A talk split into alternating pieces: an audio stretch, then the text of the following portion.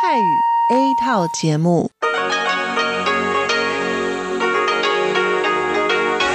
ที่นี่สถานีวิทยุเรดิโอไต้หวันอินเตอร์เนชันแนล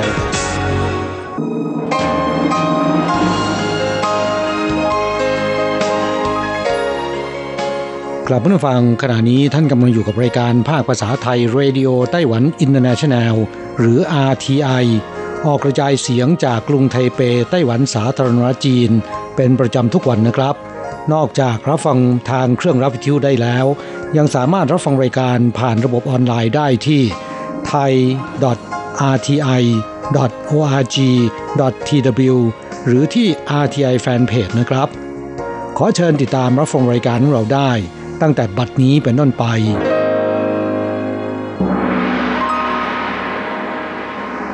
สวัสดีครับผู้ฟังที่รักและคิดถึงทุกท่าน กระผมอโศกศรีจันทร์พร้อมกับคุณอัญชันกลับมาพบกับผู้ฟังอีกเช่นเคยนะครับ ในช่วงของสโมสรผู้ฟัง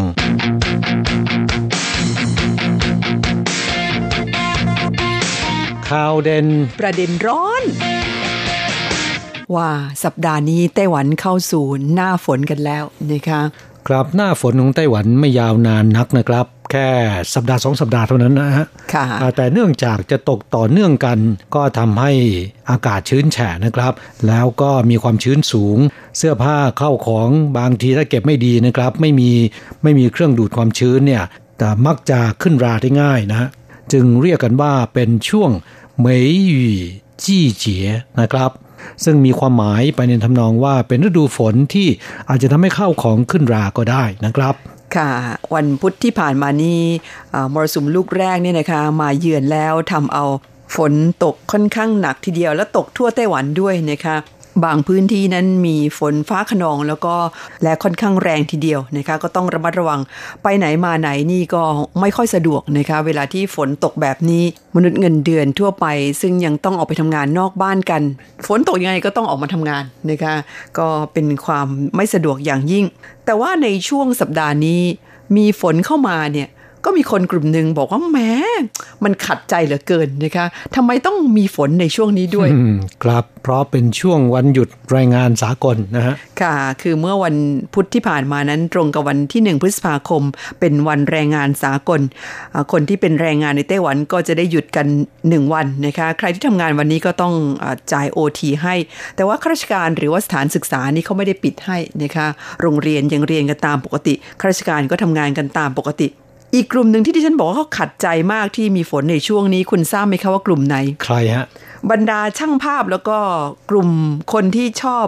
ถ่ายภาพทิวทัศน์ตามธรรมชาตินะคะเขาบอกว่า มาทำไมเนี่ยฝนช่วงนี้กะจะดูปรากฏการณ์ที่ค่อนข้างจะแปลก แล้วก็หาดูไม่ได้ง่ายนัก นั่นก็คือปรากฏการณ์อาทิตย์อัสดงกลางเมืองนะคะครับชาวไต้หวันเริ่มนิยมหาชมกันในช่วงปี 2 ปีมานี้นะครับ โดยเฉพาะ ปีนี้นอกจากที่เชียอี้แล้วก็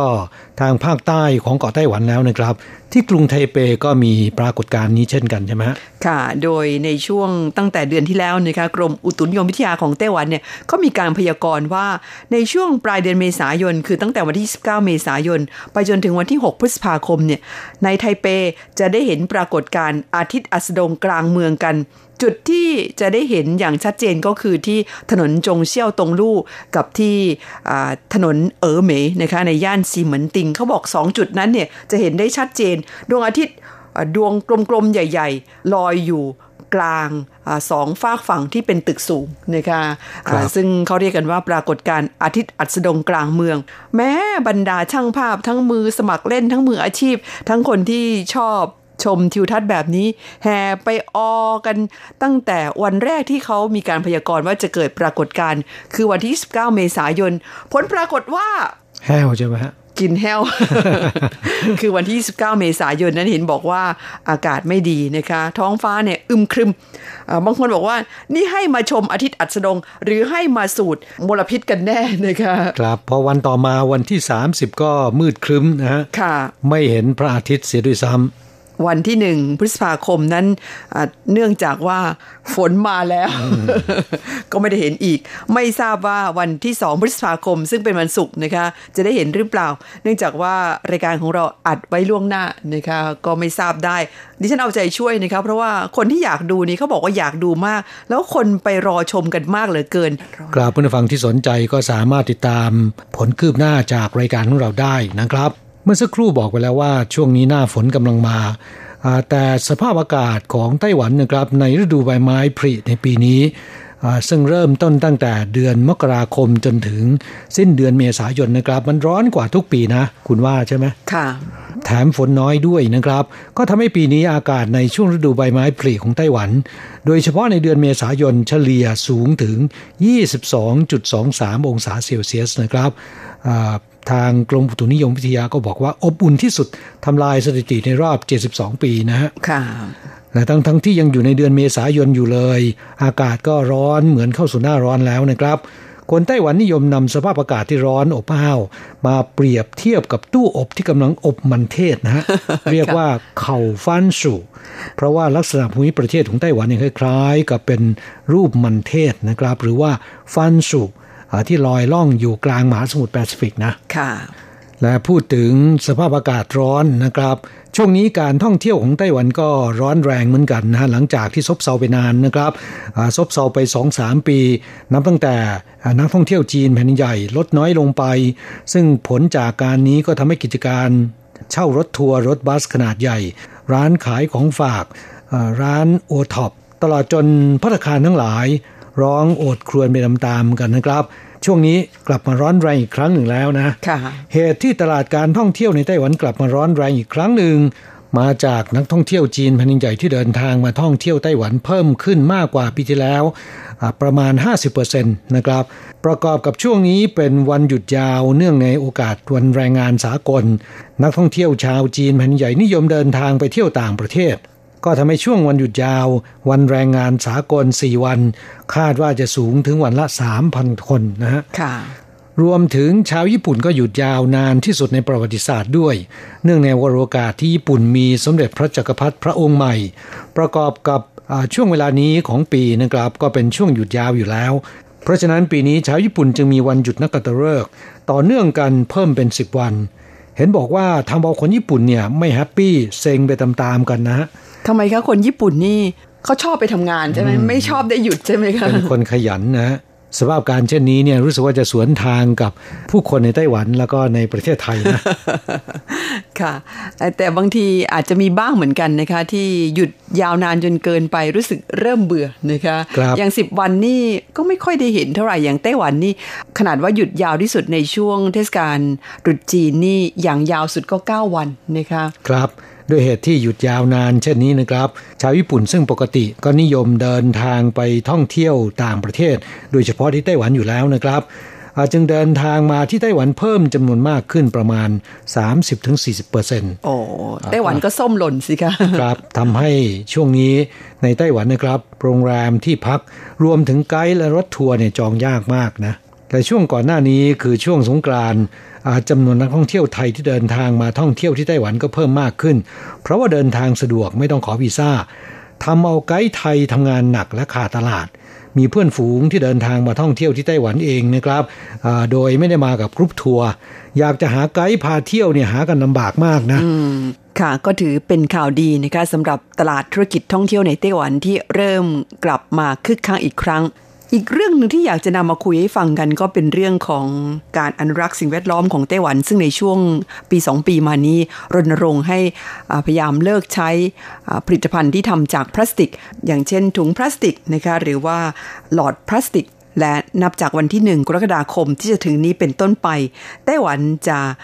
ห้ามใช้หลอดพลาสติกสำหรับลูกค้าที่รับประทานในร้านอย่างจริงจังแล้วนะคะ หลังจากที่ประชาสัมพันธ์มาตั้งแต่เมื่อเดือนมิถุนายนปีที่แล้ว ตอนนี้ก็ครบหนึ่งปี เขาจะเริ่มใช้ปฏิบัติใช้บังคับกันอย่างจริงจังค่ะ คือร้านอาหารหรือร้านขายเครื่องดื่มทั่วๆไปเนี่ย ห้ามมีการให้หลอดพลาสติกแก่ลูกค้าในร้านโดยเด็ดขาดนะคะแต่ว่าถ้าซื้อกลับบ้านยังคงให้นะคะแต่เขาก็หวังว่าในอนาคตอีกหนึ่งปีข้างหน้าเนี่ยแม้แต่ซื้อกลับบ้านก็ไม่ให้หลอดแล้ว หมายความว่าหลอดพลาสติกนั้นจะสูญพันธุ์ไปจากสังคมไต้หวันเลยนะคะเอ่อเครื่องดื่มบางอย่างเนี่ยผมว่าไม่ต้องใช้หลอดก็ได้นะครับค่ะแต่บางอย่างมันจำเป็นต้องใช้นะ ก็กำลังคิดอยู่เหมือนกันอ่าโดยเฉพาะอย่างยิ่งเครื่องดื่มที่ชื่อว่าชานมไข่มุกนะฮะไม่ใช้หลอดแล้วจะกินยังไง ดูดไม่ขึ้น ก็ก่อนหน้านี้เจ้าหน้าที่เขาบอกว่าให้ใช้ช้อนตักเอาไงคะที่ชาวบ้านเขาก็บอกว่า มันก็ขาดอัตรสนะคะ ก็คงต้องรอดูกันต่อไปค่ะว่าจะอ่าดื่มกินกันยังไงนะคะ เพียงแต่อยากจะแจ้งให้ทราบว่านับตั้งแต่วันที่ 1 กรกฎาคมนี้เป็นต้นไป หากเราไปทานอาหารในร้านอ่าถ้ามีการเสิร์ฟเครื่องดื่มเขาไม่ให้หลอดกันแล้วนะคะครับก็ต้องบอกเจ้าของร้านหรือว่าคนเสิร์ฟบอกว่าขอช้อนด้วยนะใช้ช้อนตักเอาถ้าเป็นชานมไข่มุกนะคะถ้าอย่างอื่นไม่ใช่หลอดดิฉันว่าก็ยังพอได้อยู่ครับนะยคะกซดนะฮะค่ะ แม้นจะดูเหมือนไม่ค่อยสุภาพนะครับ แต่เพื่ออนุรักษ์สิ่งแวดล้อม ผมคิดว่าก็น่าจะทนกันได้นะค่ะ นอกจากนี้แล้วถุงพลาสติกที่เขาพยายามรณรงค์ให้มีการลดใช้นะคะ ความจริงไต้หวันเมื่อ2องสมปีที่แล้วเนี่ยบรรดาร้านค้าทั่วไป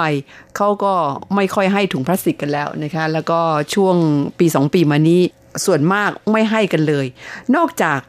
ตลาดสดนะคะหรือว่า street food หรือว่าแผงลอยที่ขายข้างทางเนี่ยก็ยังคงให้ถุงพลาสติกกันอยู่นะคะในอนาคตเนี่ยก็จะพยายามให้ลดการใช้ถุงพลาสติกให้มากที่สุด รวมทั้งพยายามเร่งให้มีการรีไซเคิลถุงพลาสติก แต่เขาบอกว่าในตอนนี้เนี่ยสำหรับไต้หวันถุงพลาสติกที่นำมารีไซเคิลนั้นรีไซเคิลได้เพียงแค่ 9%สอบถามเหตุผลว่าทำไมรีไซเคิลได้น้อย บอกว่าเป็นเพราะ 1. เทคโนโลยีในการรีไซเคิลถุงพลาสติกนั้นทำได้ค่อนข้างยาก แถมโอกาสที่จะนำกลับมาใช้ คือนำไปทำเป็นวัสดุผลิตสินค้าอย่างอื่นนี่มันน้อยมาก พูดง่ายๆคือต้นทุนสูงแล้วก็กำไรไม่เยอะพอนะครับรัฐบาลจึงมองว่าในอนาคตอาจจะต้องหาทางให้เงินอุดหนุนผู้ประกอบการออุตสาหกรรมรีไซเคิลให้หันมารีไซเคิลถุงพลาสติกให้มากขึ้น เป็นการจูงใจ หรืออาจจะช่วยแนะแนวให้ผู้ประกอบการที่ผลิตถุงพลาสติกเนี่ยหันไปใช้วัตถุดิบชนิดอื่นนะคะครับทั้งทั้งที่ไต้หวันเป็นประเทศอันดับต้นๆนะครับ ในการรีไซเคิลขยะได้มากที่สุดในโลกนะค่ะ แต่ว่าสำหรับถุงพลาสติกแล้วเนี่ยก็ยังมีปัญหาอยู่นะครับรีไซเคิลได้น้อยมากนะคะควรจะแก้กันตั้งแต่ต้นทางเลยดีกว่า ลดการใช้ถุงพลาสติกนะคะก็ไม่ต้องไปเสียเงินเพิ่มในการที่ให้เงินอุดหนุนให้เขามารีไซเคิลเพิ่มขึ้น คือถ้าใช้น้อยนี่ก็ไม่ต้องไปรีไซเคิลเยอะนะคะ ครับ ปกติแล้วถุงพลาสติกอย่าใช้แล้วทิ้งนะครับ ควรจะเก็บไว้ใช้ในครั้งต่อไปได้นะฮะค่ะโดยเฉพาะอย่างยิ่งการทิ้งถุงพลาสติกตามสถานที่ต่างๆ แบบไม่เป็นที่ไม่เป็นทาง อย่างชายหาดพวกนี้เป็นต้นนะครับ มันก็ทำให้อ่าฝนชะล้างถุงพลาสติกเหล่านี้ลงทะเลนะค่ะทำให้สัตว์น้ำโดยเฉพาะอย่างยิ่งสัตว์น้ำใหญ่ ๆ นะครับ อย่างปลาวานพวกเนี้ยอ่าที่มาเกยตื้นแล้วก็ตาย ส่วนใหญ่แล้วในท้องเนี่ย หลังจากที่ผ่าพิสูจน์หาสาเหตุแล้วเนี่ย พบว่าเต็มไปด้วยถุงพลาสติกนะค่ะ ปลาไม่รู้ว่าอันนั้นมันกินไม่ได้นะครับเพราะว่ากินเข้าไปแล้วเนี่ยทำให้ปลาพวกนี้เนี่ยเสียชีวิตกันได้ พบหลายรายแล้วนะคะสำหรับพวกปลาวานที่ขึ้นมาเกยตื้นตายกันตามริมชายหาดเนี่ยปรากฏว่าเป็นเพราะกินถุงพลาสติกเข้าไปมาก ๆ นั่นเองนะคะสุดท้ายเป็นเรื่องของ สาวน้อยอัจฉริยะคนหนึ่งที่เราเคยนำมาออกข่าวนะคะว่าเธอเป็นสาวน้อยที่เรียนหนังสือเก่งมากนะคะ สอบได้อันดับที่หนึ่งแล้วก็เข้าไปเรียนต่อในคณะแพทยศาสตร์ของมหาวิทยาลัยการแพทย์ไทเปนะคะ ปรากฏว่าเธอหัวการค้านำเอาสมุดเลคเชอร์ของตัวเองเนี่ยมาขายผ่านทางอินเทอร์เน็ตนะคะ โดยการซีร็อก ทำเป็นชุดๆขาย วิชาละ 300 350 ไปจนถึง 600 แล้วแต่ยากง่ายนะคะ เนื่องจากสมุดเลคเชอร์ของสาวน้อยคนนี้เนี่ย จดได้เป็นระเบียบแถมอ่านง่ายนะคะ รุ่นน้องที่มาซื้อไปอ่านเนี่ย ปรากฏว่าทำให้คะแนนเรียนเนี่ยดีขึ้นนะคะ เพราะฉะนั้นสมุดเลคเชอร์ของเธอจึงขายดิบขายดี ภายในเวลา 5 เดือนเนี่ยนะคะ เห็นบอกว่าขายได้เงินเป็นล้านทีเดียว ก่อนหน้านี้ ก็ไม่ได้คิดไปถึงว่าจะต้องเสียภาษีหรือเปล่า เพราะว่าเป็นการขายทางเน็ตนะคะ ปรากฏว่าข่าวนี้ดังมากขึ้นแล้วก็รายได้ที่เธอได้มานั้นก็สูงเป็นล้านเนี่ย ตอนนี้กรมสรรพากรของไต้หวันเนี่ยเขาออกมาบอกว่า เธอต้องจ่ายภาษี เป็นภาษีการค้าด้วย เพราะถือเป็นการค้าขายอย่างหนึ่งพูดง่ายๆ คือตอนนี้สาวน้อยคนนี้เนี่ยถูกสรรพากรเพ่งเล็งซะแล้วเนี่ยฮะ สัมภากรบอกว่าต้องจ่ายภาษีในอัตราร้อยละห้าในไต้หวันนั้นเรื่องของการจัดเก็บภาษีนั้นเขาจัดเก็บกันได้แบบเต็มเม็ดเต็มหน่วย แล้วก็สัมภากรไต้หวันนี่ทำงานกันอย่างจริงจังมากครับน้องคนนี้ผมว่าอีกหน่อยเนี่ย หัวเซงลีแน่ ๆ เลยนะฮะอืมค่ะ เสียดายว่าไปเรียนแพทย์อืมครับเพื่อนฟังมีความคิดเห็นอย่างไรเกี่ยวกับเรื่องราวที่เราทั้งสองนำมาเล่าในวันนี้ กรุณาแสดงความคิดเห็นเข้าสู่รายการได้นะครับ ลายความทุกข์ปันความสุขครับช่วงนี้มาตอบจดหมายของเพื่อนฟังที่เขียนจากประเทศไทยนะครับ ฉบับแรกวันนี้มาจากตำบลศิลาอำเภอเมืองจังหวัดขอนแก่น อาจารย์เกษมทั้งทองนะคะส่งเป็นจดหมายเข้ามาพร้อมใบรายงานผลการรับฟังหลายแผ่นทีเดียว เป็นผลการรับฟังในช่วงเดือนกุมภาพันธ์ที่ผ่านมา ทั้งฝั่งของหมุนทันโลกแล้วก็เอเชียสัมพันธ์ ก็ต้องขอบคุณเป็นอย่างมากเลยนะคะ รู้สึกว่าผลการรับฟังไม่ค่อยดีเท่าไหร่นักนะคะประมาณ 2-3เท่านั้นเอง พร้อมใบรายงานผลการรับฟังมีจดหมายแนบมาหนึ่งฉบับ ลงวันที่ 4 มีนาคมค่ะ บอกว่าสวัสดีครับคุณอโศกและคุณอัญชัน จากรายการสโมสรผู้ฟังเกี่ยวกับสาวฮ่องกงขโมยแมวเปอร์เซียจากไต้หวันไป 2 ตัว ราคา 3 6 0 0 0 0เหรียญโดยผ่านสนามบินและตรวจคนเข้าเมืองแบบง่ายๆ ผมขอแสดงความเห็นเรื่องคนรักแมวก็แล้วกัน เพราะที่บ้านผมก็ขายอาหารแมวด้วยนะคะ บอกว่ามีลูกค้าสองแบบที่ซื้ออาหารแมว พวกแรกจะซื้อไปให้แมวที่เลี้ยง จะมีเลี้ยงสองสาตัว มาซื้ออาหารแมวครั้งละ 1 กิโลกรัม ประมาณ 4-5 วันก็มาครั้งหนึ่ง มี 6-7 ราย จะเลือกซื้อชนิดราคาค่อนข้างแพงหน่อย และเลือกยี่ห้อด้วย ซึ่งมักจะเป็นยี่ห้อที่มีโฆษณาในทีวี อีกพวกจะซื้อครั้งละประมาณ 10-20 กิโล เดือนละครั้งไม่เลือกยี่ห้อ แต่ขอราคาไม่แพง พอถามว่ามีแมวเลี้ยงกี่ตัว บอกไม่ทราบ เพราะเอาไปให้แมวที่วัด อาจารย์เกษมเล่าว่าที่ขอนแก่นเวลาเข้าเมืองจะเห็นหมอกลอยเหนือตัวเมือง ช่วง 10โมงเช้ายังหนาวอยู่ เขาว่าเป็น PM 2.5 ไม่ใช่หมอกจากไอ้น้ำครับ เรื่องของแมวเนี่ยนะครับ เพิ่งทราบนะว่าอาจารย์เกษม ขายอาหารแมวด้วยนะฮะมีอาหารหมาไหมคะก็น่าจะมีนะคะอ่าเลยได้รู้จักกับคนรักแมว แล้วก็แยกออกเป็นสองพวกด้วยนะคะพวกหนึ่งก็คือเลี้ยงเอง อีกพวกหนึ่งก็คือรักแมวแล้วก็เอาซื้ออาหารแมวไปบริจาคให้ทางวัด ครับคนที่เลี้ยงแมวเนี่ยจริง ๆ แล้วค่าใช้จ่ายไม่ถูกเลยนะดิฉันจำได้ว่าสมัยก่อนอยู่ ประเทศไทยเนี่ยนะคะที่บ้านก็เลี้ยงแมวเหมือนกัน ไม่เห็นต้องเสียค่าใช้จ่ายอะไรก็ให้มันกินอาหารที่เรากินเหลืออ่าสมัยก่อนเนี่ยอยู่บ้านนอกนะครับ เลี้ยงแบบตามธรรมชาตินะฮะค่ะแต่แมวในปัจจุบันต้องกินอาหารแมว และจะต้องจัดทรายสำหรับฉี่แล้วก็อุจจาระให้กับมันด้วยนะฮะไม่งั้นแล้วมันจะอยู่ไม่เป็นสุข นอกจากนั้นยังต้องเตรียมอุปกรณ์ที่สำหรับอ่ารับเล็บของมันด้วยนะฮะคือแมวเนี่ยมันชอบข่วนใช่ไหมคะ ใช่ นั่นเป็นธรรมชาติเป็นสัญชาตญาณแบบหนึ่งของมันนะฮะ ค่ะแหมถ้าทางคุณรู้เรื่องแมวดีที่บ้านเลี้ยงใช่ไหมคะอ่าผมไม่ได้เลี้ยงฮะคนอื่นเลี้ยงครับพลอยต้องดูแลไปด้วย ขอบคุณอาจารย์เกษมที่แบ่งปันเรื่องของแมวเข้ามานะคะและพูดถึงเอ่อเรื่องหมอกในตอนท้ายเนี่ยแหมฟังดูแล้วดูเหมือนว่าเอ่อปัญหาเรื่อง PM 2.5 นั้น แม้ว่าที่ภาคเหนือที่เชียงใหม่เชียงรายหรือว่า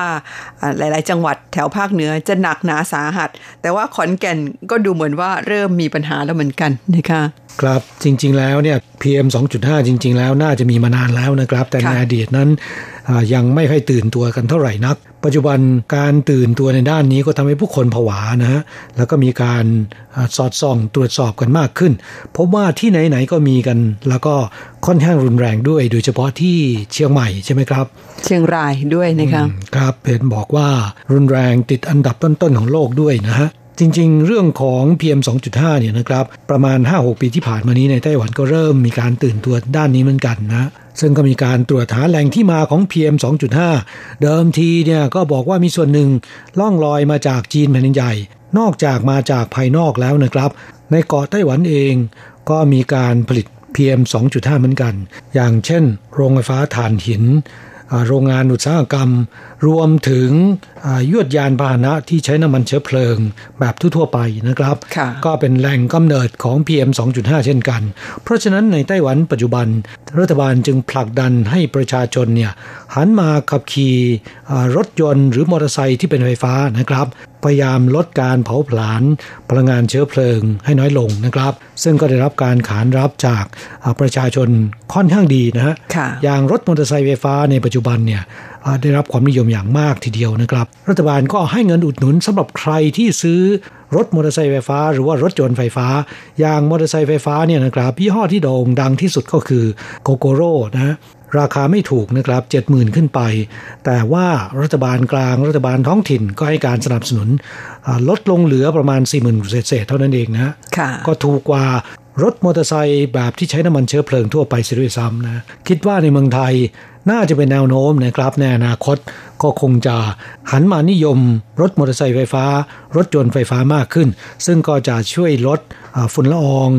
มลภาวะทางอากาศ แล้วก็ PM 2.5 ได้เป็นอย่างดีนะครับ จดหมายจากอาจารย์เกษมที่ขอนแก่นไปแล้วนะครับ ซึ่งพบว่ามี PM 2.5 ค่อนข้างจะเยอะนะครับ จดหมายฉบับต่อไปเขียนมาจากที่จังหวัดน่าน ซึ่งก็เจอปัญหา PM 2.5 ค่อนข้างรุนแรงเช่นกันนะครับ คุณครูโกเมน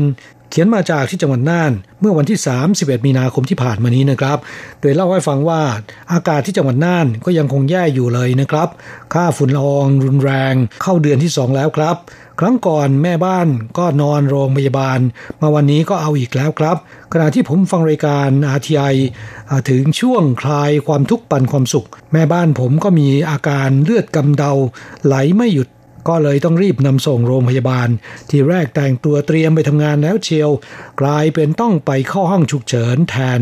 ก็นอนอยู่ประมาณชั่วโมงกว่าเลือดถึงหยุดไหล คุณหมอบอกว่าเยื่อโพรงจมูกบวมมาก คงมาจากสภาพอากาศที่มีค่าฝุ่นละอองเยอะ ผนวกกับอาการภูมิแพ้ที่มีอยู่แล้ว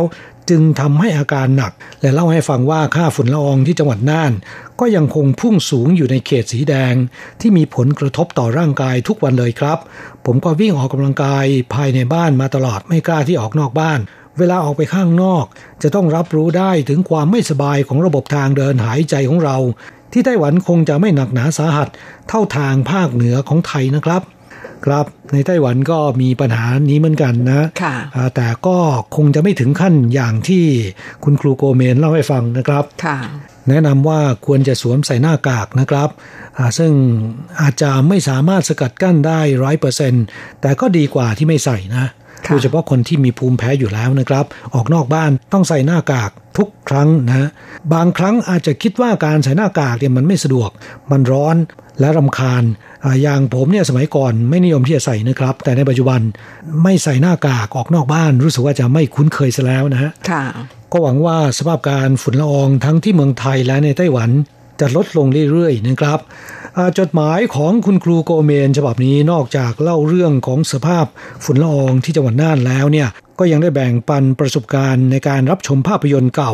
เรื่องเป้ยฉิงเฉิงชื่อนะครับ บอกว่าภาพยนตร์เรื่องนี้ ผมเคยชมตอนอยู่ที่ไต้หวันเมื่อเกือบ 30 ปีก่อนนู้น ตอนนั้นยังไม่เข้าใจเท่าไหร่ว่าเรื่องราวทั้งหมดมันเป็นยังไง มาปีนี้นั่งดูนั่งชม และดูนักวิจารณ์ภาพยนตร์ที่สรุปเนื้อหาของภาพยนตร์ ก็ทำให้ผมเข้าใจเนื้อหาดีมากยิ่งขึ้น ที่จริงแล้วมันตรงตามชื่อภาพยนตร์เรื่องนี้เลยนะครับ เมืองที่โศกเศร้า อันที่จริงแล้วเนี่ยมันพูดถึงครอบครัวหนึ่ง ที่ต้องสูญเสียสมาชิกในครอบครัวไปเกือบหมด เนื่องด้วยเหตุการณ์ 28 กุมภาพันธ์ หรือที่ในไต้หวันมักจะนิยมเรียกกันว่า วันวิปโยค 228 นะครับ คือวันที่ 28 เดือนกุมภาในช่วงสมัยญี่ปุ่นยึดครองไต้หวัน คนไต้หวันก็ถูกกดขี่ถูกฆ่า พอมาถึงสมัยโอนอำนาจให้ทางรัฐบาลจีน รัฐบาลจีนก็ส่งทหารมาฆ่าชาวไต้หวัน ทั้งชาวบ้าน ชนกลุ่มน้อย นักคิดนักเขียน ผู้นำระดับหัวกะทิที่เก่งๆ ที่ได้รับการศึกษาจากประเทศญี่ปุ่นจำนวนมาก เนื่องด้วยไม่เห็นด้วยที่ราคาสิ่งของของบ้านเมืองในตอนนั้นแพงและขาดแคลนข้าวเอ่ยน้ำตาลเอ่ยก็ถูกส่งไปให้ทหารของรัฐบาลเพื่อสู้รบกับพรรคคอมมิวนิสต์ จนทำให้เหตุการณ์บานปลาย เหตุการณ์นี้มีคนเสียชีวิตเยอะมากหลักแสนเลยทีเดียว รัฐบาลในสมัยนั้นผลิตการจริง ๆ นะครับ ผมว่า 14 ตุลาของไทยในตอนนั้น ถอยให้กับเหตุการณ์นี้เลยนะครับครับต่อข้อความในจดหมายของคุณครูโกเมนที่เขียนมาเกี่ยวกับเรื่องอวันที่ 28 กุมภาพันธ์หรือวันมหาวิปโยค 28 กุมภาหรือที่คนไต้หวันนิยมเรียกกันว่า วัน 228 นะครับ ก็คือวันที่ 28 เดือน 2 นั่นเองนะก่อนจะเล่าถึงเหตุการณ์ 28 กุมภาพันธ์นั้น ต้องเรียนให้ทราบว่าเหตุการณ์นี้เกิดขึ้นเมื่อปี 1947คงต้องเล่าย้อนไปถึงปี 1945 ซึ่งเป็นช่วงที่ยุติสงครามโลกครั้งที่สองนะคะญี่ปุ่นแพ้สงคราม เพราะฉะนั้นจึงต้องคืนเกาะไต้หวันให้กับรัฐบาลสาธารณจีน รัฐบาลสาธารณรัฐจีนกำลังจะย้ายมาปักหลักที่ไต้หวัน กองทัพหลักยังไม่ได้มาเลยนะครับมีกองทัพส่วนหนึ่งที่ย้ายมาก่อนแล้วเนี่ยเกิดความขัดแย้งกับคนท้องถิ่นที่ต้มสุราขายแล้วก็จำหน่ายบุหรี่นะครับ ซึ่งรัฐบาลเนี่ยกำหนดว่าบุหรี่กับสุรานั้นเป็นสินค้าผูกขาดที่ประชาชนทั่วไปขายไม่ได้นะครับ ก็เลยสร้างความไม่พอใจให้กับประชาชนบางส่วนออยู่มาวันหนึ่งตำรวจไปตรวจจับคนขายบุหรี่แล้วก็ขายสุราเกิดการปะทะกันตำรวจยิงพ่อค้าคนนั้นตาย ก็กลายเป็นชนวนที่ลุกลามบานปลายนะครับ ทำให้คนท้องถิ่นในขณะนั้น ลุกฮือขึ้นต่อต้านกองกำลังของรัฐบาลสาธารณจีนนะคะครับซึ่งปีนั้นเนี่ยเป็นปี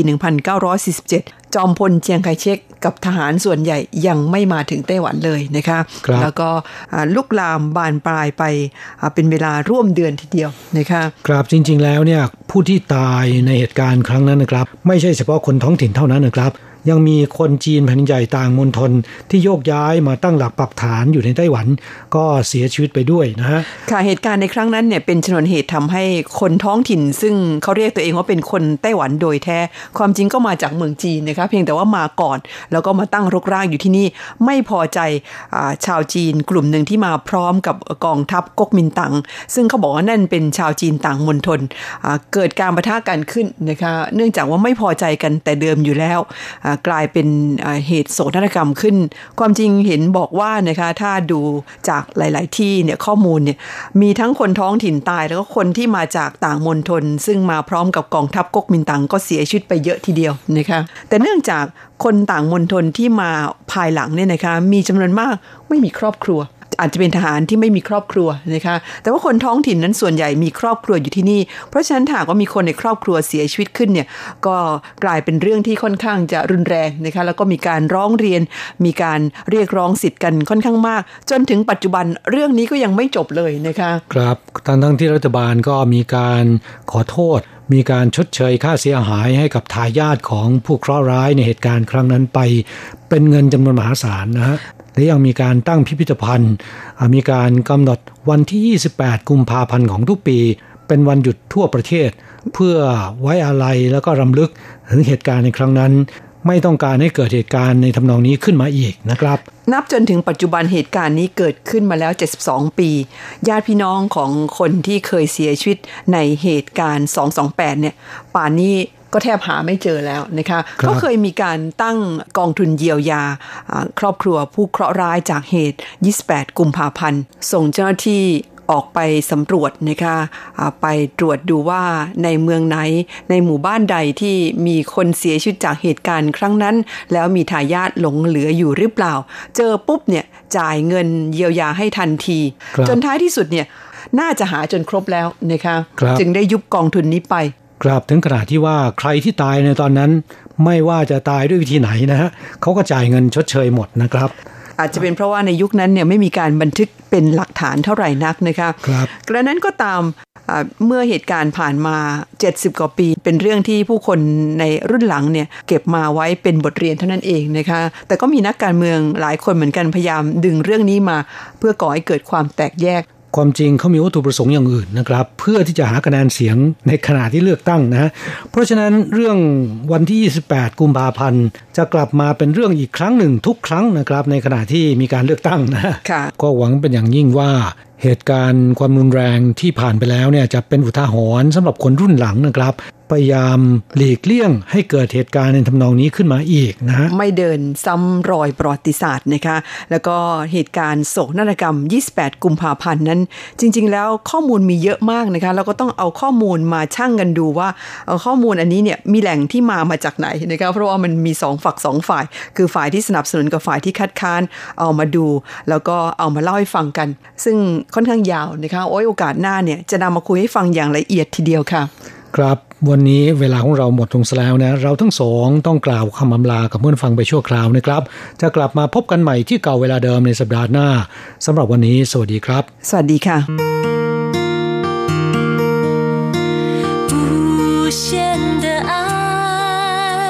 向全世界传开，永恒的关怀，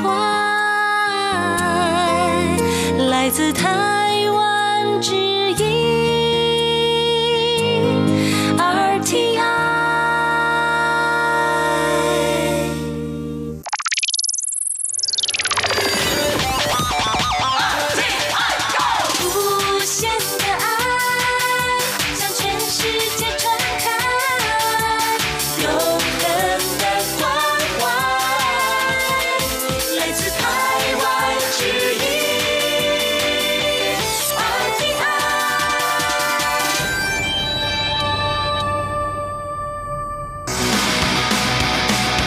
อย่างนี้เป็นยังไงนะ อ๋อ อย่างนี้เหรอ สมุด short note นักเรียนมัธยมสตรีไทเป จัดทำประณีต ขายได้พันชุดกำไรเป็นล้าน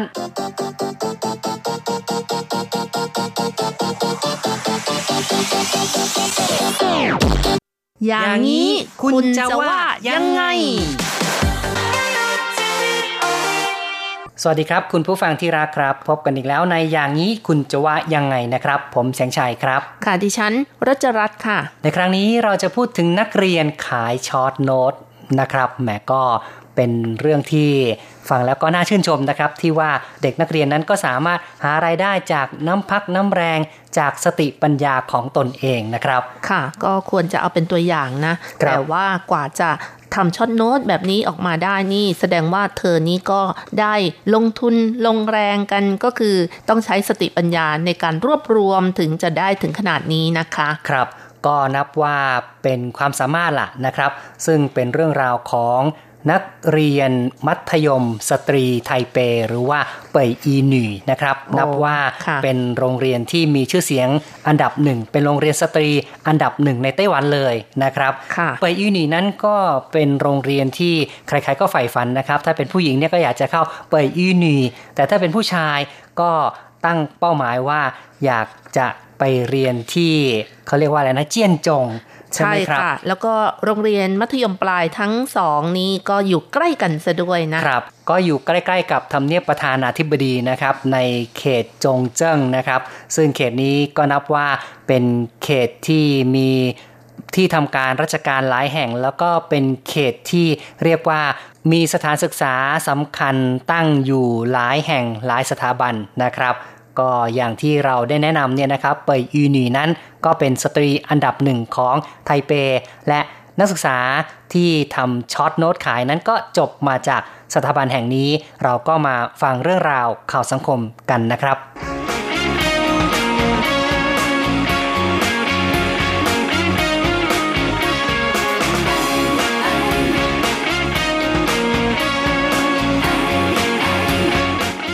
สมุด short note นักเรียนมัธยมสตรีไทเป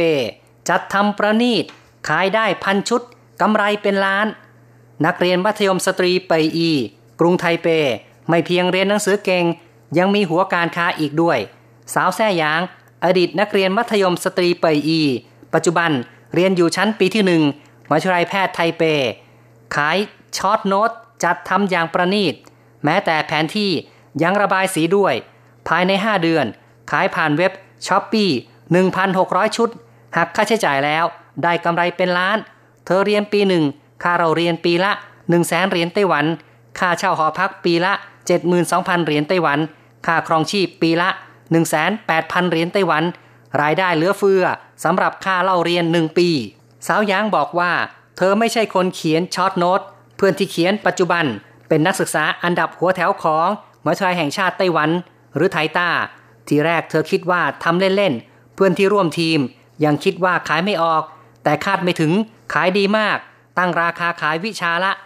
350 ถึง 600 เหรียญไต้หวัน และมีแบบรวมชุด ซึ่งชุดยอดนิยมก็คือ 4 วิชา ภาษาจีน อังกฤษประวัติศาสตร์ ภูมิศาสตร์ ราคา 1,380 เหรียญไต้หวัน เพียงแค่ 5 เดือน ขายได้นับพันชุดกำไรเป็นล้าน ตอนนี้เพิ่มทีมงานเป็น 5 คนแล้ว สาวยางบอกว่าช็อตโน้ตที่จัดทำเป็นการสรุปประเด็นสำคัญของวิชาเรียน เป็นความคิดสร้างสรรค์ที่ไม่แข็งทื่อแบบตำราเรียน จึงได้รับความนิยมมาก สาวยางมีหน้าที่ขาย คอยส่งของ คอยตอบคำถามลูกค้า เธอบอกว่าเป็นประสบการณ์ที่ไม่เลวถือว่าเป็นการเตรียมตัวเข้าสู่สังคม โรงเรียนกวดวิชา มาหาเธอคอยไปช่วยสอนเทคนิคการทำช็อตโน้ตให้แก่นักเรียน แต่ค่อนข้างยุ่ง ยังไม่มีเวลาไปร่วมมือในส่วนนี้ เธอยังบริจาคการกุศล 10%จากรายได้อีกด้วย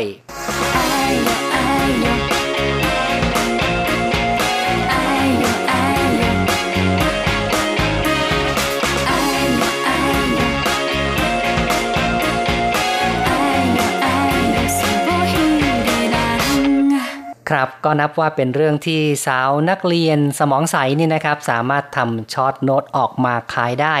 ไม่ใช่ว่าใครๆก็สามารถทำได้นะครับ ต้องเป็นคนที่เรียนเก่ง แล้วก็ต้องจับประเด็นสำคัญได้ จึงจะสามารถทำ short note ที่มีคุณภาพ ให้คนอื่นเขาเชื่อถือกันนะครับ ความเป็นจริงแล้วสาวหยางก็บอกว่าเธอไม่ใช่คนเขียน short note ซะด้วยใช่ไหมคะครับก็เป็นเพื่อนของเธอ แต่ว่าเธอก็แบบทำเล่นๆ ประมาณอย่างนั้นแหละครับแล้วก็เอาออกมาขายเพื่อนๆก็บอกว่าจะขายออกหรือไงอืมแหมทีแรกก็ไม่มั่นใจกันค่ะนะครับ แต่ก็กลายเป็นว่าขายดีนะครับ คนซื้อกันเยอะแยะเลยนะครับ แล้วก็เป็นข่าวดังในช่วงที่ขายดีซะด้วยใช่ไหมคะใช่ครับ จนมีอาจารย์ท่านหนึ่งที่สอนอยู่โรงเรียนมัธยมปลายนะคะ ก็ซื้อมาครบทั้ง 5 เล่มด้วย โอ้โหเนาะราคา 2,000 บาท แม้แต่อาจารย์นี่ก็สนใจนะ ก็อยากจะรู้ว่านักเรียนเนี่ยทำไว้ยังไงบ้างเนาะนะครับ ในความเป็นจริงนี่อาจารย์ซื้อมาเพื่ออยากจะให้นักเรียนในห้องนี้ได้รู้จักนะคะ หลายคนพอเห็นอาจารย์ซื้อก็โอ้โหคือฮากันใหญ่ว่าอาจารย์ก็ซื้อด้วยอืมประมาณอย่างนั้นนะคคะล้ายๆกับว่าอาจารย์ก็ไม่มั่นใจต้องอาศัยเออนักเรียนมาช่วยทำช็อตโน้ตหรือเปล่าทำนองนี้หรือเปล่าเนาะแต่ว่าปรากฏว่าอาจารย์ก็บอกว่าไม่ใช่เป็นอย่างนั้นนะคะอืมคก็รับคืออาจารย์บอกว่า จะให้หลายคนรู้ว่า เอ๊ะที่เขาทำออกมาอย่างนี้ยแล้วก็เขาสามารถสอบได้คะแนนดี แล้วก็เข้ามหาวิทยาลัยที่เป็นอันดับหนึ่งซะด้วยนะคะ แล้วก็เอ่อผลออกมาอย่างนี้เนี่ยเขาผ่านการเอ่อความคิดนะครับ ผ่านการเอ่อการกรองความคิดของเขาเพื่อเขียนออกมาเป็นประเด็นสำคัญนะครับ ใช่ค่ะ ผ่านความขยันมาไม่รู้กี่รอบถึงจะเขียนออกมาได้ดีอย่างนี้นะคะ ก็ต้อง บอกว่าให้ดูเป็นตัวอย่างไม่ใช่ว่า เอ๊ะไปซื้อมาแล้วดูก็จะสอบได้ ใช่ อาจารย์ก็ถามว่า เอาอย่างนี้ก็แล้วกัน เอาให้พวกเธออะเอาไปดูนะ แล้วพวกเธอคิดว่าจะสอบเข้ามหาวิทยาลัยอันดับหนึ่งได้ไหมอืมแบบเขาได้ไหมใช่อะไรอย่างนี้นะคะนะครับ จริง ๆ ไม่ใช่ว่าดู short note แล้วก็จะสามารถสอบได้ แต่ว่าจะต้องมีความขยันหมั่นเพียรในการดูตำราทั้งเล่มนะครับ แล้วเมื่อดูแล้วเนี่ย ถ้าหากว่าขี้เกียจสรุปประเด็นสำคัญเองก็มาดู short note ก็ถือว่าเป็นการทบทวนนะครับ เนื้อหาที่ได้ดูมาจึงจะสามารถทำข้อสอบได้ ไม่ใช่ว่าดูแต่ short note แล้วจะสามารถทำข้อสอบได้นะครับ เพราะไม่แน่ว่าดูที่สรุปมาแล้วเนี่ยจะเข้าใจจริงนะครับใช่ค่ะ ก็นี่ก็เป็นอุทาหรณ์นะคะสำหรับคุณครูที่ให้กับนักเรียนเพื่อเป็นตัวอย่างอะไรอย่างนี้ก็ค่ะเตือนสตินักเรียนนะครับว่าไม่ใช่ว่าอาศัย แต่ short note เท่านั้นจะทำให้สอบได้ หรือว่าสอบติดมัธยมดังได้นะครับ ต่อไปค่ะ เราก็มาฟังความเห็นจากคุณผู้ฟังกันบ้างค่ะ เริ่มกันที่ Facebook กันนะคะ ครับค่ะเราก็มีคำถามไปบอกว่า แบบนี้เรียกว่าหัวหมอ เรียนเป็นหมอก็เลยหัวหมอจริงไหมอืมนะก็เนื่องจากว่าเอ่อสาวหยางนี่ก็เป็นหมอนะครับ เรียนหมออยู่นะครับที่มหาวิทยาลัยแพทย์ไทเป ซึ่งก็นับว่า เป็นหมอชายดังแห่งหนึ่งของไต้หวันนะครับ ก็หัวหมอแหละเรียนหมอนี่นะนะครับ ค่ะ ก็เขาบอกว่าหัวหมอนี่เป็นหัวฉลาดอะไรครับประมาณอย่างนั้นนะคะ แล้วก็มีอีกคำถามหนึ่งบอกว่า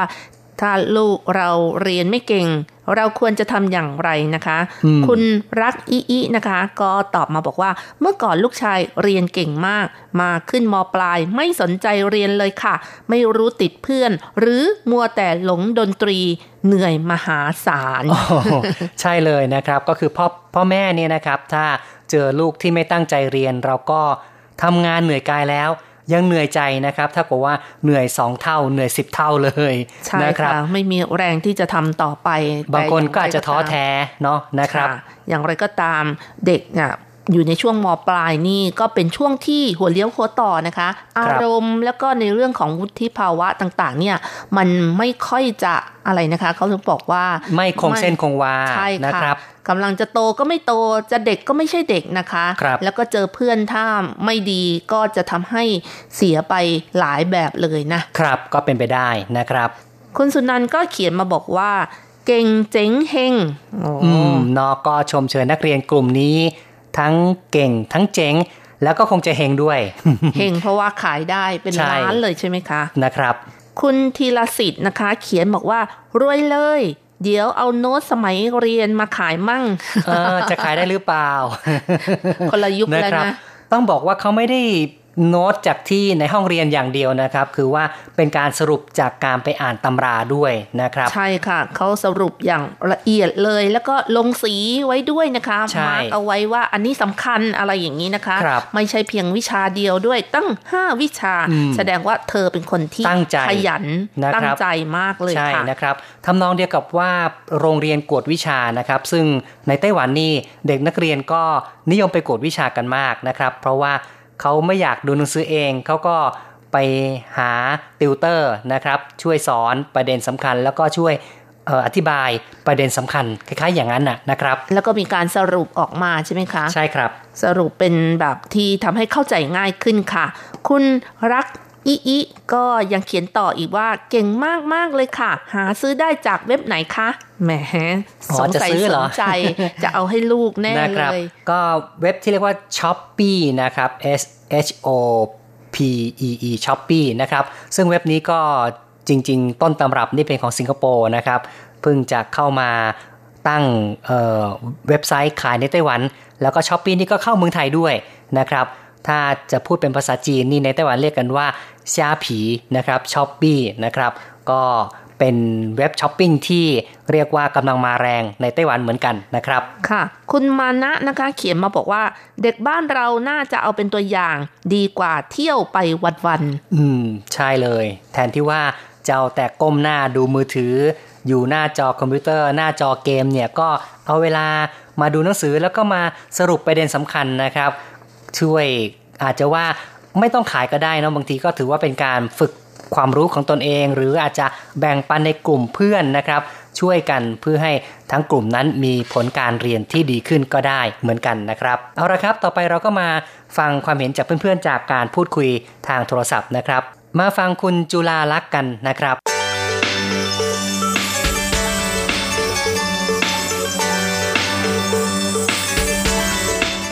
ที่มีการขายช็อตโน้ตนะครับ ขายสมุดบันทึกการเรียนเนี่ยขายได้ตั้งเป็นเงินล้านเลยนะครับ เป็นเด็กผู้หญิงใช่ไหมใช่เด็กผู้หญิงนะครับอ๋อก็คือเขาขายขายสมุดบันทึกของเขาอะนอกเอามาพิมพ์เป็นเป็นตำคล้ายๆเป็นตำรานะครับ แล้วก็ขายทางเว็บไซต์เนี่ยนะครับ ได้เงินเป็นล้านเลยคุณจุลาลักษณ์มองเรื่องนี้ อย่างไรคิดว่านักเรียนเหล่านี้นี่ ความคิดเขาเป็นยังไงนะครับ ก็ ลองนึกถึงสมัยคุณจุลาลักษณ์เคยเรียนหนังสือนี่เคยจดบันทึกบ้างไหมครับ เคยค่ะเคย ครับ เพื่อนก็เคยลอกอยู่เหมือนอ๋อกันลอกคุณจุลาลักษณ์ด้วยเนี่ยโอ้โหแสดงว่าเรียนเก่งนะเนี่ย ไม่ไม่ไม่เก่งก็ก็ลอกเขาเหมือนกันเราเขาลอกเราเราลอ๋ออกเขาลอกกันไปลอกกันมาเคยค่ะก็เคยค่ะช่วยกันเรียนนะช่วยกันจค่ะดคือคือแล้วก็แบ่งปันกันแบ่งปันความรู้กันน่ะอืมแบ่งปันความรู้กันเท่านั้นเอง แต่ว่านักเรียนคนนี้นี่เขาเอามาขายเลยอะนะครับ คุณจุฬาลักษณ์คิดว่า แบบนี้นี่ดีไหมเหมาะไหมเอ่ยครับ เอะมันถ้าถ้าเขาเอามาขายนี่คนไม่รู้เขาก็รู้ใช่ไหมคะอาจารย์ อืมไม่ใช่อะก็คือว่าเป็นการเอาความรู้ที่ตัวเองมีนะครับ มาถ่ายทอดให้คนอื่น แต่ว่าไม่ได้ให้ฟรีอะก็คือเป็นการขายนะครับ เพราะว่าอ๋อเขาก็ไปรวบรวมมาจากตำราเรียน แล้วก็จากที่เข้าเรียนเขาก็จดบันทึกเอาไว้นะครับทำไว้อย่างเรียบร้อยเขียนด้วยลายมือที่บรรจงนะครับ แล้วก็ ขายเป็นรายได้ขึ้นมา ได้เงินเป็นล้านเนี่ยก็สามารถเอามาเป็นค่าเล่าเรียนตัวเองก็ได้นะครับ คุณอืมจุฬาลักษณ์อันนี้ก็ชื่นชมชมนะคะ อาจารย์ ชื่นชมเพราะว่าเขาถือว่าเก่งเขามีความสามารถหาเงินช่วยเหลืออมตัวเอง อันนี้ความคิดของหนูนะคะ ใช่นะครับก็ก็ก็ถือว่านับเก่งคือ คือเขาแบ่งเบาพ่อแม่เขามากเลยมากอย่างเงี้ยอืมคคือรับหาเรียนด้วยตัวเองอย่างนี้ก็ถือว่าเขาเก่งค่ะ ครับ ก็นับว่าเป็นคนเก่งน่าชื่นชมค่ะน่านะคชื่รันบชมเป็นเรื่องที่ดีเนาะเขาก็สามารถเอาความสามารถของตนเองนั้นอืมาใช่ใช่ทำประโยชน์ให้เพื่อนๆ แล้วขณะเดียวกันเขาก็มีรายได้ขึ้นมา มีรายได้ด้วยนะครับ ในสมัยก่อนนี่คุณจุฬาลักษณ์นี่เห็นบอกว่าที่บอกว่าไปเอ่อจดช็อตโน้ตกับเพื่อนๆแล้วเนี่ยนะครับ ต่างคนต่างแบ่งปันกันนี่ ตอนนั้นรู้สึกอย่างไรบ้างเลยกับการที่ก็ เราต้องจดตอนนั้นมีความรู้สึกว่าภูมิใจนะ ที่เขามาลอกของเรา เออ ลอกไปเขาก็ถูกอย่างเงี้ย อืม เราก็ลอกของเขามาก็ถูกเหมือนกัน ก็ก็ครับรู้สึกว่า ไม่คิดอะไรก็คิดแต่ว่า เออเธอให้ฉันฉันให้เธออย่างเงี้ย ไม่ไม่ได้คิดในในมุมกว้างนะคะอาจารย์คิดแต่ว่าเราต้องทำให้ถูกอย่างเงี้ยใช่ต้องส่งส่งครูให้ถูกอย่างเงี้ย ครับ แล้วสมมุติว่าเป็นการลอกการบ้านอย่างนี้เนี่ยเหมาะไหมเอ่ยครับ มันก็ไม่เหมาะผิดก็ผิดด้วยกันเลย ครูก็รู้ เคยมีประสบการณ์ไหมครับโดนอาจารย์ว่าอยู่เหมือนกันนั่นน่ะสิ คือถ้าเราไปลอกคนถูกก็แล้วไปนะ ไปลอกคนผิดนี่ก็ผิดด้วยกันเลยอะ บางทีมันเร่งรีบเนาะก็อืต้องมคิดเองคิดไม่ทัน นะครับ ก็ลอกเพื่อนเอาเลย หลอกกันก็ตีกันไปด้วยกันอืมครูรู้เลยนะว่า ใครเป็นต้นคิดหนึ่งถามหาตัวต้น ก็เป็นชีวิตวัยเรียนที่นึกย้อนกลับไปบางทีก็มีเรื่องขำขันให้ให้ได้ขำกันน่ะนะครับใช่อาจารย์ก็มีความสุขภาษาเด็กๆเนาะอืก็มครับ ก็ผ่านมาแล้วก็ตอนนี้ก็เป็นช่วงที่ทำงานนะครับ มองลูกเราเองนี่ในเรื่องการเรียนนี่คุณ จุฬาลักษณ์มองยังไงบ้างครับ เด็กปัจจุบันหรือว่าลูกเราเองเนี่ย สมัยนี้เด็กๆเป็นยังไงครับกับการเรียน โอ้ยมันก็มันก็ไม่เหมือนสมัยก่อนเนาะอาจารย์เดี๋ยวนี้เขาเรียนเขาก็มีแต่คอมแต่คอมเนาะมันไม่ได้หาปากกานับนิ้วเท้านับนิ้วมือเหมือนแต่ก่อนเด้นะครับแหมเดี๋ยวนี้มีอุปกรณ์ทุ่นแรงเยอะใช่ไหมเอเอ่อยอุปกรณ์ ยุคสมัยเปลี่ยนไปก็คงจะมีวิทยาการต่างๆ เข้ามาเป็นส่วนเสริมมากขึ้นล่ะนะครับ ค่ะเขาอยากรู้อะไรเขาก็กดปั๊บปั๊บเขารู้ไปหมดอย่างเงี้ยอืมมันไม่เหมือนเมื่อเนาะก่อนเมื่อก่อนต้องรอให้ครูมาสอนถึงจะรู้ ครับ สมัยนี้อาจจะไม่ต้องลอกกันเองนะก็ไปลอกจากเครื่องคอมพิวเตอร์ หาจากใช่คอมพิวเตอร์ค่ะเอาเลยนะครับ ก็คุณจุฬารัตน์นี่ก็พอจะรู้เหมือนกันนะว่าสมัยนี้เด็กสมัยนี้ก็เป็นแบบนี้นะครับเนี่ย นะครับก็เป็นอย่างนั้นเห็นแต่เขาเป็นเห็นแต่ปุ้ยมีมีว่ายังไงเห็นแต่เขาจิ้มเขาจะเขียนอะไรเขาก็ต้องจิ้มแต่ก่อนครับเล็กๆเล็กๆอย่างนั้นแหละ อืม ครับแต่เด็กอนุบาลก็ยังจิ้มเลยนะเดี๋ยวนี้เราก็ตามเขาไม่ทันด้วยนะนะครับค่ะตามไม่ทันแหม่ก็ค่ะอาจารย์มีมีวิธีการนะครับ ที่จะเรียนรู้ต่างๆ ได้เยอะกว่าเรามาก ก็ต้องยอมรับในส่วนนี้แหละค่ะนะครับเอาละครับก็ขอบคุณนะครับที่พูดคุยนะครับ ค่ะ อาจารย์ครับโอกาสหน้าคุยกันใหม่นะครับดูแลสุขภาพนะคะครับครับสุขขอบคุณครับสันต์วันสงกรานต์ค่ะเช่นกันครับสวัสดีครับ ค่ะสวัสดีค่ะ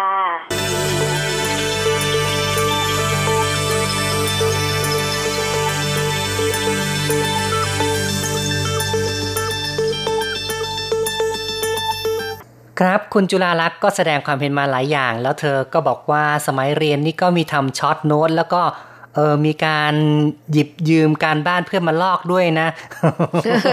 นะครับแหมวันนึกถึงในอดีตนี่ก็เรียกว่า เป็นคนสายตายาว นะครับ ก็ถือว่ามีการลอกกันไปลอกกันมา ถ้าลอกถูกก็ดีเนาะลอกผิดนี่ก็ผิดตามกันอาจารย์ก็รู้ว่าลอกกันมา เขาเรียกว่าวิสัยทัศน์กว้างนะคะอืมไกลด้วยค่ะ อ๋อสายตายาวมองได้ไกลๆก็เลยลอกได้นะครับ เอาละครับ ต่อไปเรามาฟังการพูดคุยทางอีเมลกันนะครับ ค่ะ เริ่มกันที่คุณชัยนรงค์สุจิรพรนะคะ เขียนมาบอกว่า ยินดีกับเธอด้วยที่หาเงินจำนวนมากได้โดยสุจริตตั้งแต่อายุยังน้อย ถ้าคนเคยดูสารคดี หรือว่ามาเที่ยวเมืองไทย บริเวณฝั่งตรงข้ามกับมหาวิทยาลัยรามคำแหง จะ ทราบว่าที่นั่นมีชีตสรุปบทเรียน และติวเข้มขายเพียบ ทั้งรายวิชาและรายกลุ่มของหลาย ๆ ติวเตอร์ ซึ่งเขาทำกันมาเป็นเวลาหลายสิบปีแล้วอืมและขายดีมาก เหมาะกับพวกที่ชอบโดดเรียนหรือว่าชอบเรียนรัด แต่สมัยนี้พบน้อยลงกว่าครับแต่ก่อนแล้ว เพราะว่าหาได้จากสื่อออนไลน์ ซึ่งมีให้เลือกมากและง่ายกว่า อืม ใช่เลย อย่างแสงชัยนี่ก็ต้องบอกว่าจบมาจาก รามคำแหงเหมือนกันนะครับเอ๊ะแล้วสมีไปภาพแบซื้อบนี้ซื้อหรือเปล่าเนี่ย ใช่แน่นอ๋ออนเลยซื้อแล้วก็เข้าห้องสอบเลยใช่ไหมคะนะดูครับดูเสร็จแล้วก็สอบเลย ก็คือทั้งซื้อทั้งสรุปนะครับ แล้วก็ซื้อข้อสอบเก่านะครับ ส่วนใหญ่แล้วก็จะใช้วิธีนี้ตำรานี่บางทีก็ดูดูผ่านๆนะไม่ค่อยได้ดูเท่าไหร่นะ แต่ว่าไปดูชีตไปดูโอ้โหข้อสอบเก่าซะมากกว่านะครับ ก็ ใช้เวลาหลายปีเนาะกว่าจะจบได้ แต่ก็จบมา แสดงนะครับว่าดูแบบหลายรอบแล้วก็ดูไปเรื่อยๆใช่ไหมคะแล้วก็สอบหลายๆปีครั้งโอ้สอบหลายๆครั้งก็จะชำนาญขึ้น นี่แสดงว่าไม่เคยเข้าห้องเรียน หรือว่าเข้าห้องเรียนน้อยมากเลยทีเดียวอืมยอมรับนะครับจริง ๆ แหละก็จบมหาอะไรอย่างนี้นี่นะครับ ก็อาศัยความพยายามของตนเองในการที่จะต้องเอ่อ ค้นขวายเองล่ะนะครับ ค่ะ ลักษณะอย่างนี้ไม่เหมาะกับมหาวิทยาลัยแบบที่เขามีการบังคับให้เข้าเรียน ถ้าครับไม่เข้าเรียนนี่ก็คงไม่จบกันใช่ใช่ไหมคะเพราะบางคนนี่ไม่เข้าเรียนก็ถือว่าหมดสิทธิสอบก็มีเหมือนกันนะครับต่อไปค่ะ คุณนภาอัตมากุลศรีนะคะ เขียนมาบอกว่า สมุดช็อตโน้ตสำคัญนะคะ ตอนเรียนมหาวิทยาลัยน้ำพาจดที่สำคัญ จากการรับฟังอาจารย์ น้องสาวเรียนต่อวิชาเดียวกัน อ่านสมุดช็อตโน้ตที่น้ำพาเขียนยังสอบผ่านโอ้เพราะแม่เก่งไม่ค่อยได้เข้าไปนั่งเรียน โอ้สงสัยนี่มหาวิทยาลัย พี่สอนน้องเก่งจังเลยนะครับ เนี่ยอืมหาวิทยาลัยเปิดเหมือนกันเลยใช่ไหมคะ ลักษณะอย่างนี้ไม่ต้องน่าเข้าจะไปเป็นเรียนระดับประถมหรือมัธยมมากกว่า ที่คุณนภาว่า มหาวิทยาลัยเอามค่ะหาลัยเลยเหรอครับเนี่ยอ๋อโอ้เก่งจังเลยนะครับ เนี่ยครับ แม้สมัยก่อนนี่ก็ใช้ตำราแบบพี่เรียนเสร็จแล้วก็ให้น้องเรียนนะคะ แม้แต่มัธยมหรือประถมอะไรอย่างนี้ ก็ทำช็อตโน้ตไว้เยอะๆนะคะ ถ้าพี่เรียนเก่งน้องส่วนใหญ่ก็เรียนเก่งด้วยถ้าอืมขยันนะ ใช่นะครับ ก็ทุนแรงได้เยอะเหมือนกันนะครับ แต่ว่ามาปัจจุบันนี้ในไต้หวันนี้นะครับ ก็มีปัญหาอย่างหนึ่งว่ามักจะเปลี่ยนตำราเรียนบ่อยนะครับ เดี๋ยวนี้อ๋อนี่เปลี่ยนไปเปลี่ยนมากลายเป็นว่ารุ่นต่อไปก็จะใช้ไม่ได้นะครับ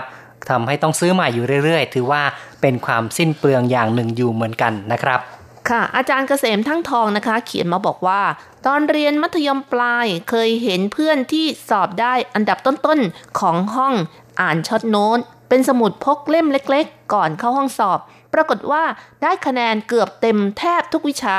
เลยขอดูบ้าง เห็นมีแต่ข้อความสั้นๆ อ่านไปก็ไม่เข้าใจ เช่น วิชาพุทธศาสตร์เขียนว่า ทุสานิมะ อืม ทุสนิมะ แปลว่าอะไรเนาะทุกข์สมุทัยนิโรธมรรคอ๋อเนาะนะครับโอ้เป็นการย่อแบบสั้นจริง ๆ เลยนะครับ ก็เอาเฉพาะคำแรกมานะครับ คนที่อ่านมาแบบอ่านเต็ม อ่านฉบับเต็ม อ่านใจความเดิมมาก่อนนี่ก็จะรู้ แต่คนที่ไม่ได้อ่านมาเนี่ยดูไปเหอะก็ไม่รู้เรื่อง ใช่ค่ะนะอาครับจารย์เกษมบอกว่าไปถามเพื่อนบอกว่า มันคืออะไรทุกสะนิมะ ก็ถามเขาไปอย่างนี้ เพื่อนก็บอกว่า ทุกสมุทัยนิโรธมรรคไงไม่รู้เหรอเนาะอ๋อก็สรุปเนี่ยสรุปแต่ว่าเป็นเป็นคำที่เอ่อทำให้สามารถขยายความไปสู่เนื้อความที่ยาวขึ้นได้ ใช่นะค่ะครับบางคนนี่ใช้วิธี short note สั้น ๆ จริง ๆ นะคะ ใช่ครับ ค่ะ อาจารย์ก็บอกว่าเรามัวแต่ท่องตัวเต็มตั้งยืดยาว จากนั้นก็พยายามทำเป็น short note บ้าง จนสอบได้เรียนต่อมหาวิทยาลัย ก็เอาวิธี short note ไปใช้ก็ได้ผลดี มีอยู่ช่วงปี 3 ปี 4 มีงานสังคมเยอะทั้งรุ่นพี่รุ่นน้องออกกิน บรรยากาศยามค่ำคืน ตอนสอบก็อ่าน short note พอเข้าห้องสอบอาจารย์ให้ถามใน หนึ่งบรรทัดนะคะให้บรรยายมาอย่างน้อยสี่หน้ากระดาษ A4 ผลปรากฏว่าได้เกือบตกในวิชานั้นเลย นะครับก็เพราะว่า short note จนไม่รู้ว่าจะเขียนอะไรใช่ไหมคะนั่นน่ะสิครับ เพราะว่าการสอนการเรียนการสอนในระดับมัธยมนี่ต้องอาศัยความคิดที่มากขึ้นนะครับ แล้วก็ต้องมีข้อมูลนะครับ ที่จะไปตอบข้อสอบ เพราะฉะนั้นเนี่ยอาศัยแบบสั้นๆ อย่างเดียวก็คงไม่ได้ใช่ค่ะ อาศัยสั้นๆ แล้วก็ต้องอ่านเยอะๆ ใช่ไหมคะถึงจะมาขยายความได้ใช่ครับเอาละครับก็พูดคุยกันไปนะครับ ทั้งส่วนของ Facebook การพูดคุยทางโทรศัพท์ แล้วก็ทางอีเมลด้วยก็ต้องขอบคุณทุกข่าวความเห็นนะครับที่เขียนเข้ามานะครับ เพื่อนๆคนอื่นก็เช่นกันนะครับ ใครที่ อยากจะแชร์ประสบการณ์ในรายการอย่างนี้ คุณจะว่ายังไงเนี่ยนะครับ ก็สามารถที่จะไปกดไลค์กดแชร์ที่ RTI แฟนเพจของเรานะครับ เพื่อติดตาม ข่าวสังคมที่เราจะโพสต์เป็นระยะระยะนะครับ โดยจะมีเขียนต่อท้ายว่า อย่างนี้คุณจะว่าอย่างไงนะครับ เห็นแล้วก็ช่วยคอมเมนต์เข้ามาเยอะๆเลยค่ะเป็นการแชร์ความคิดเห็นด้วยกันนะคะ หรือใครก็ตามที่ถนัดในการเขียนอีเมล ก็เขียนมาที่ไหนนะคะ ก็ tsk at rti.org.tw นะครับ ค่ะ ส่วนคุณผู้ฟังที่อยากจะพูดคุยทางโทรศัพท์ ก็อย่าลืมนะคะ เขียนเบอร์โทรศัพท์ ให้ด้วยนะคะ ที่อีเมลก็ดีนะครับหรือว่าที่ Facebook ถ้า Facebook บางทีมันก็จะไม่เป็น p r i v a t นะครับ คือมันก็จะกลายเป็นว่าทุกคนก็จะรู้หมดบางทีก็ไม่ดีก็ขอแนะนำว่าส่งมาทางอีเมลนี่แหละนะครับ ดีที่สุดเลยแหละแล้วเราก็จะได้พูดคุยในประเด็นต่างๆ กันละนะครับ เอาละครับวันนี้ก็ได้คุยเรื่องราวข่าวสังคมในเรื่องของ สาว สตรีมัธยมไทเปนะครับ เป่ยอีหนีนั้น ขายช็อตโน้ตได้กำไรเป็นล้านเลยนะครับแหมเป็นความที่เออเก่งจริง ๆ นะครับ หลายคนก็ชื่นชมกันมานะครับค่ะทั้งเก่งทั้งขยันด้วยค่ะถึงจะประสบความสำเร็จนะคะครับเอาละครับมาช่วงท้ายเราก็มาฟังเพลงปิดท้ายกันนะครับ ค่ะมาเพลินเพลง เพราะๆที่ชื่อว่าต้งลี่เสี่ยงเฉียน ขับเคลื่อนไปข้างหน้าจากการขับร้องของวังตงเฉิงค่ะ หลังจากฟังเพลงกันแล้ว เราสองคนพร้อมทั้งผู้จัดทำรายการก็ต้องขออำลาไปชั่วคราวก่อน อย่าลืมกลับมาพบกันใหม่ในครั้งต่อไป ขอให้ทุกท่าน โชคดีมีความสุข สวัสดีค่ะ สวัสดีครับ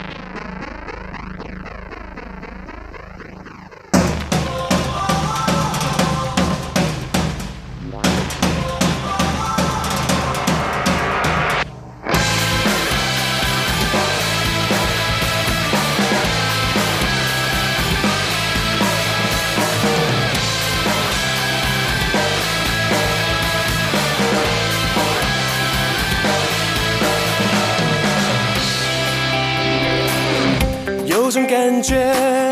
开始蔓延，渴望前进，不畏风雨，证明自己。迈开脚步，没有退路，勇敢追逐属于我的冒险旅途。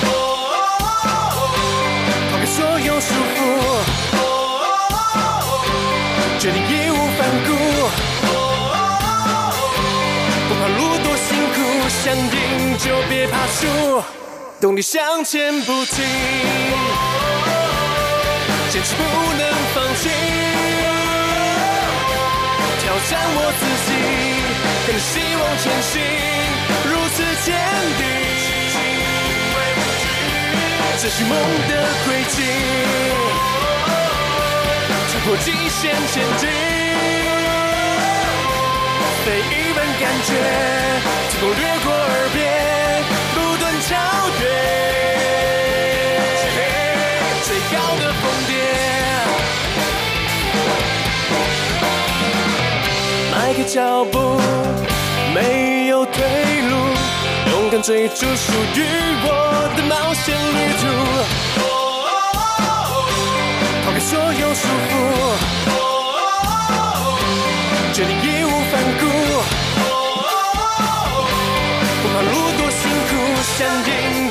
别怕输，动力向前不停，坚持不能放弃，挑战我自己，跟着希望前行，如此坚定，这是梦的轨迹，突破极限前进，每一份感觉。掠过超越，最高的峰巅。